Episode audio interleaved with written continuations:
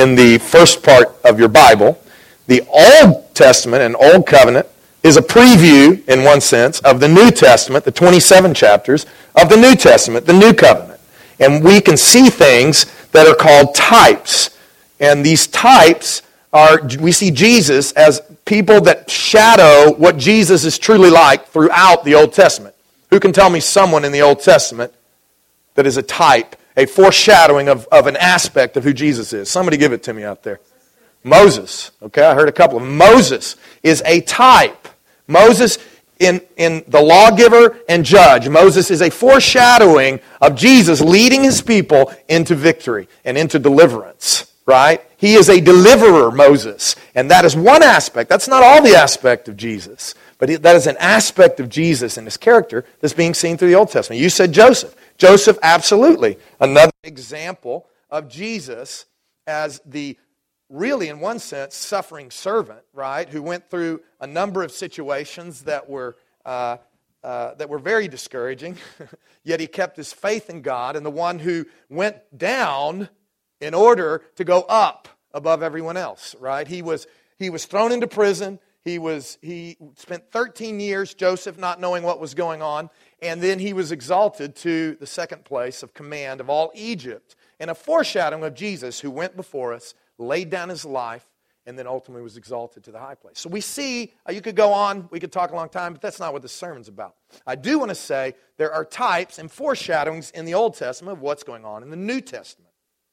Just as there's a type and foreshadowing with Jesus, so we see here in Nehemiah chapter 4 a foreshadowing of Satan and his oppressive works against God's people. Sanballat, who is mentioned here, Tobiah, and Geshem Three names that are interesting. These three guys represent Satan and his minions. And what we see in the natural here in this, in this book is a spiritual uh, attack that goes toward, toward the church in the New Testament in the way spiritually we are rebuilding walls. The enemy will attack and come against that uh, for God's for whatever God's purposes are. So we see very simply these people that are oppressing uh, the Israelites were natural enemies, but we see as the church, just as we are the representative, we are the, in one sense, new Israel. We are along with God. We are God's people in this generation, along with Israel, uh, Jew and Gentile together. We represent God, God's advancement, but these guys, Sanballat, Tobiah, and when you see that, Geshem, they represent Satan's opposition. I just want you to get a picture of that because there is opposition by Satan to any work of God that is advancing the freedom of other people and the glorification of Jesus. There is opposition in that. Now we see here, very interesting, it says, when Sanballat, who's he a type of? Satan, right? This is what we're seeing a picture of. When he heard that we were rebuilding the wall, what happened? He became angry and greatly incensed. What's incensed? You know, I get this picture, he's just fuming, you know, fumes coming out of his nose. he is angry and incensed. Now, I praise God that I serve the God of all gods, the King of all kings, the Lord of all lords, the one who is the creator of all things. So I don't have to walk in fear. But our enemy, who, who uh, I don't have time to go into his origins other than to say he was created as an archangel and, and rebelled against God. He is not the creator God, but he is an enemy who is incensed and who is powerful. The church, you in Christ are more powerful than him, and the church in him is more powerful. But he is a powerful enemy that is incensed at any advance of God in your life, any advance of God in the church's life, any advance of God in Waltham, any advance of God in Boston and the Boston area and in New England, you understand what I'm saying? Any advance.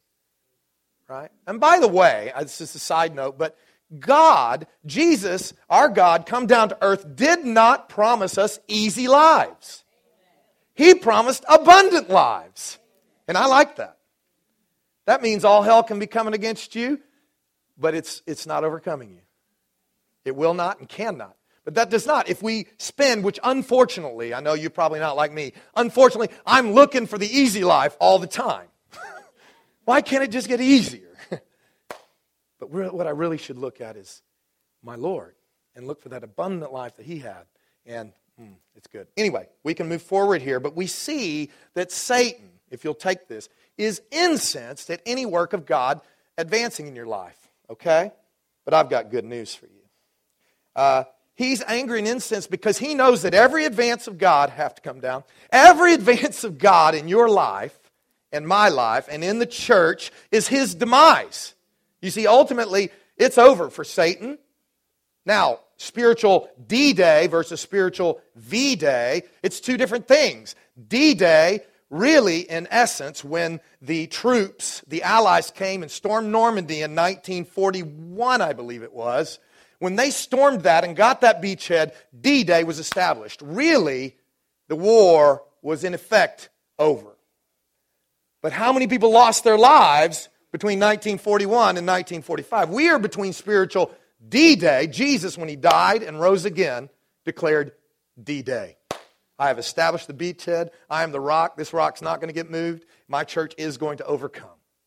But in this time period between Jesus' death, burial, and resurrection, and us being uh, brought with him to glory in Jesus, there's a war going on. It's a war we know that God is victorious in, but it is a war nonetheless. You ask the families that came home, or the families that never saw their son come home between 1941 and 1945. A real war, although the war, although the real uh, outcome of that war had been, in a lot of ways, established at that time. You understand what I'm saying? So let's look here. The first tactic that Sanballat used was intimidation. And this is what Satan uses in our lives as spiritual wall builders. He said, What are those feeble Jews doing? Feeble. I don't like feeble. but he's saying that. Uh, Satan is a bully, right? It's because, though, as I said, he's deeply afraid of his own demise, right? As we've said before, hurt people hurt people, right? Satan is deeply wounded because, and he is more deeply wounded than anyone ever will be, and he goes to his demise. But he is using intimidation in order to keep something of God from coming forth. What, what did Sanballat use initially? He used intimidation. When something is small, when something is beginning, he uses intimidation, trying to just bluff you out of anything. Satan is a bluffer. He has power, but his power is in the lie, and his power is in the bluff. And so here we see Sanballat saying, What are those feeble Jews doing? You know, Satan loves to ridicule you in your own individual life when God starts doing something new. This isn't going to last. This is ridiculous. If they really knew who you were, you've tried this before. This is just some kind of religious experience. You're going to be back to the old stuff. You're never going to get. You're never going to get over this insecurity. You're never going to get. You, uh, is any of this familiar to you? Your family's never going to get restored. This is not going to happen. Those are all intimidating. What you're doing is feeble, basically, because it started. He's terrified. Satan is terrified that you'll get past the starting point and get to a building point. So I'm encouraging you today with that. But Satan's in our own personal lives, but also the church, right? Oh, the church in Boston has been known, or Boston has been known as a spiritual graveyard for so many years, right? uh, or a graveyard for missionaries, a graveyard for church planners, a graveyard for pastors. And Satan says, What are these feeble, what is this feeble church doing here in Boston? Don't they know? Or in the Boston area, right? Don't they know? Uh, I mean, like, if we pushed on these churches, they'd go over like a little wall. You know, this feeble wall is going to fall over. I've heard that voice to me in being a part of seeing CFCF planted and being a part of helping to see this church planted and being a part of seeing our church on the North Shore planted and other things every time along the way. But I want to tell you something that came from the mouth of your Lord and Savior if you have received Him. And if not, you can do that today. I'm going to tell you something, though, that encourages me with this intimidation piece, and I want you to take it into your spirit. Jesus said very simply as he spoke to Peter, who was a wall builder, Peter's name is Rock. Rocks put together. Jesus did say this. He said, Peter, Cephas, Peter, you are the rock. And on this rock I will build my church, and the gates of hell will not prevail against it. I don't know everybody's name here, so I'm going to take a few names, but Jesus is saying, Marianne, I will build my church in Marianne, and the gates of hell will not prevail against it. I don't care how many things she's had go against her in life at times, or how many times she felt like it wasn't going to make a difference. Marianne, God's going to build his church in Marianne.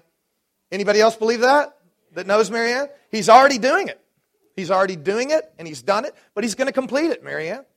And then he says that. He's saying that over you. What's your name? I will build my church. I will build my purpose. I will complete my purpose in this person's life. Put your name there. when Jesus says something, it comes to pass. Every time. Satan's a liar. Every one of his things ultimately will not come to pass. Everything Satan ever says will come undone. Do you know that? So we don't need to be undone by him. But another thing that the Lord of Glory says over the River Church and over CFCF and the Harbor, he says, and over the body of Christ. We're one part of the body of Christ, but let's just take the churches we're associated with. He says, I will build my church at the River Church. And the gates of hell will not prevail against it. I don't care how weak it seems at times. I don't care what's going on at times. This place, it, we're going to have to sell this place eventually or use it for other purposes because it's not going to be big enough for what God's doing. Or we'll just buy another number of them to get out to the people because church is not about come to me. Church is about us being empowered to go to them, right? I'm about to get excited about Jesus. For those of you who know me, You just need to be reminded of that today when Satan tries to intimidate. When something's beginning in your life, when something's beginning in our churches, he'll always try to intimidate and bluff you out of it. But I'm saying this I'm standing firm. God's making you an immovable rock, He's making you a thorn in Satan's hiney. if I can say it that way. He is making, I mean, Satan wants you to move off place. But praise God's holy name. He has us to be here and He's going to take care of it. Last Saturday, I just want to mention this one thing. I need to move forward quickly, but just as Nehemiah and the people, how did they deal with this threat of intimidation? They called out to God. Okay? It doesn't say they thought about God. It doesn't say they meditated on God, which are good things. Think about God, meditate, it's kind of the same thing. But it said they called out to God so that God's purpose would continue in advance. The psalmist in Psalm 57 2 said this I cry out to God Most High, to God who accomplishes all things for me. oh, praise the Lord. Any credit for our perseverance as a church in this city goes straight to the God who has heard our prayers and who has accomplished great things. And He's accomplishing something great. We're getting water out of this rock. And what's been called a silent revival in Boston is becoming loud. It's going to get loud. it's not just going to be this little, oh, there's some church increase. It's going to be society transforming. And I want to stay around. I'm 47, just turned that. I don't know how long I got. I'm going to try to eat my Wheaties and stay along as, long, stay along as far as possible. But I'm telling you right now, it's happening because Jesus said it. This is the cradle of our nation. God's going to transform. Anyway. Let me get back here. Last Saturday, I was uh, at the playground with my sons, Jude and Jake, and this was after, uh, after soccer class. And I, um, when I meet people, I try to connect with them. Well, this guy came by. My sons were playing on the playground equipment, and uh, this guy came by with a Dallas Cowboys shirt. I grew up in Dallas, so I started talking to him. Anyway, so I'm talking to this guy, and all of a sudden I hear this, ah! You know, some kind of major scream from a small child. And all of a sudden, I realized that small child that came out of it is my child, screaming because he had this little bucket thing. I don't know what, and he was spinning around and around. He's, Dad!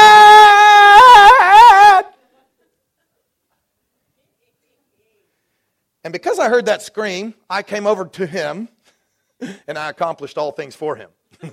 I got him out of that bucket. But there was not, that was not the only thing he did.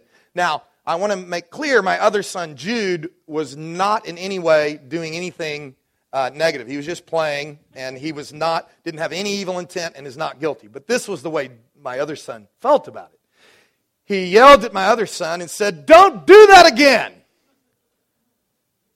So he cried out to his father, and then he resisted his perceived enemy, right? Which was not perceived enemy. But I want to say that's how we will rise up over intimidation in our city and in our lives. We cry out to our Father. Sorry for that being so loud. We cry out to our Father. And then we say, Satan, you will not have my life. Satan, you will not have this city. We may look weak for a long time, but I can guarantee you this what is sown in weakness will be raised in power. That's what Jesus said. a lot of people just don't like looking weak. Well, I don't care how long we have to look. Did I blow the speaker? Yeah, I just don't need it, do I? I don't care how long we have to look weak. God's going to look strong. So I'm sticking with him. Just, yeah. Let's continue to Nehemiah chapter 4, verses 7 through 9. But when Sanballat, Tobiah, the Arabs, and the Ammonites, and the people of Ashdod heard that the repairs to Jerusalem's wall had gone ahead and that the gaps were being closed, they were very what? Angry. See that again, right? They all plotted together to come and fight against Jerusalem and stir up trouble against it. But we prayed to our God and posted a guard night and day, day and night, to meet this threat. I'll say this. The first thing we said Satan fights against spiritual wall builders initially, especially, but in any beginning, he fights through intimidation. It's not going to happen. It's not good. But another thing he uses is that he stirs up trouble. When you keep, when you begin advancing, then he stirs up trouble. yes, he does. After Nehemiah called out to God and overcame this initial threat of intimidation, Sanballat, Tobiah, the Arabs, they fought against this by stirring up trouble. And um, how did they deal with this threat? It's very interesting to me. They prayed. You notice a theme? Do you notice a theme in Nehemiah?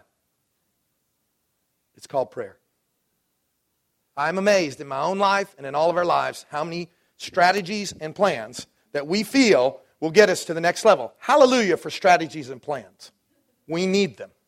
I'm an inspirational piece, hopefully, to you in some way, but others have wonderful plans, and the plans are in the Lord's hands. But I can guarantee you this the true advancement doesn't happen through plans, it happens through prayer. And the prayer gives us the power, and then it gives us the plans, and then we move forward with the plans, and Satan is steamrolled. And guess what happens when Satan's steamrolled? Broken marriages get restored, drug addicts get set free, violent children in violence and gangs get delivered from all of that. People get set free from sexual sin and eating disorders. That's what I mean by Satan getting steamrolled. Satan getting steamrolled means man gets something really, really good. Amen. Praise the Lord. Anyway, thank you. Need that. There's no true advancement of the church without prayer. You say, well, we don't have a good prayer plan here. I'm not saying you don't, but I'm saying, let's say, what's keeping you from just stretching out the Lord yourself, calling a few friends? Sometimes we wait for programs to come, and the Lord says, the program is you obeying, maybe calling together a few of your friends. We'll, we'll develop it as a program later, but it doesn't start as a program. It starts as a group of people with their hearts set on fire, saying, the status quo will not work anymore. It's got to change. When I was a kid, I used to play video games somewhat. uh, I begged my dad for what was Atari at that time. So I'm a little older, but I notice that a few of you are, are closer to my age than at my own church. but anyway, I used to play games such as uh, Asteroids, right? You know, uh, Space Invaders, right? You remember that one? Mm-hmm. Centipede, Missile Command, you name it. A number of different ones. But one particular uh, video game that I played as a young one was called, um, I'm sorry, it was called uh, Donkey Kong. You ever heard of Donkey Kong? I'm not talking about the new one, I'm talking about the old one. There's a big gorilla type thing that is is uh, well, there's a there's a little guy. I'm not sure if it's Mario or who his name is. I don't know. Is it Mario? Okay, yeah, I've seen. So there's a little guy climbing up this series of, you know, whatever you call them, uh, walkways, and there's a big gorilla, and he's rolling barrels, rolling barrels down, and he's rolling down, and uh, little uh, Mario, thank you. He he either learns how to jump over them or he gets rolled over and dies in the game. However, that happens, right?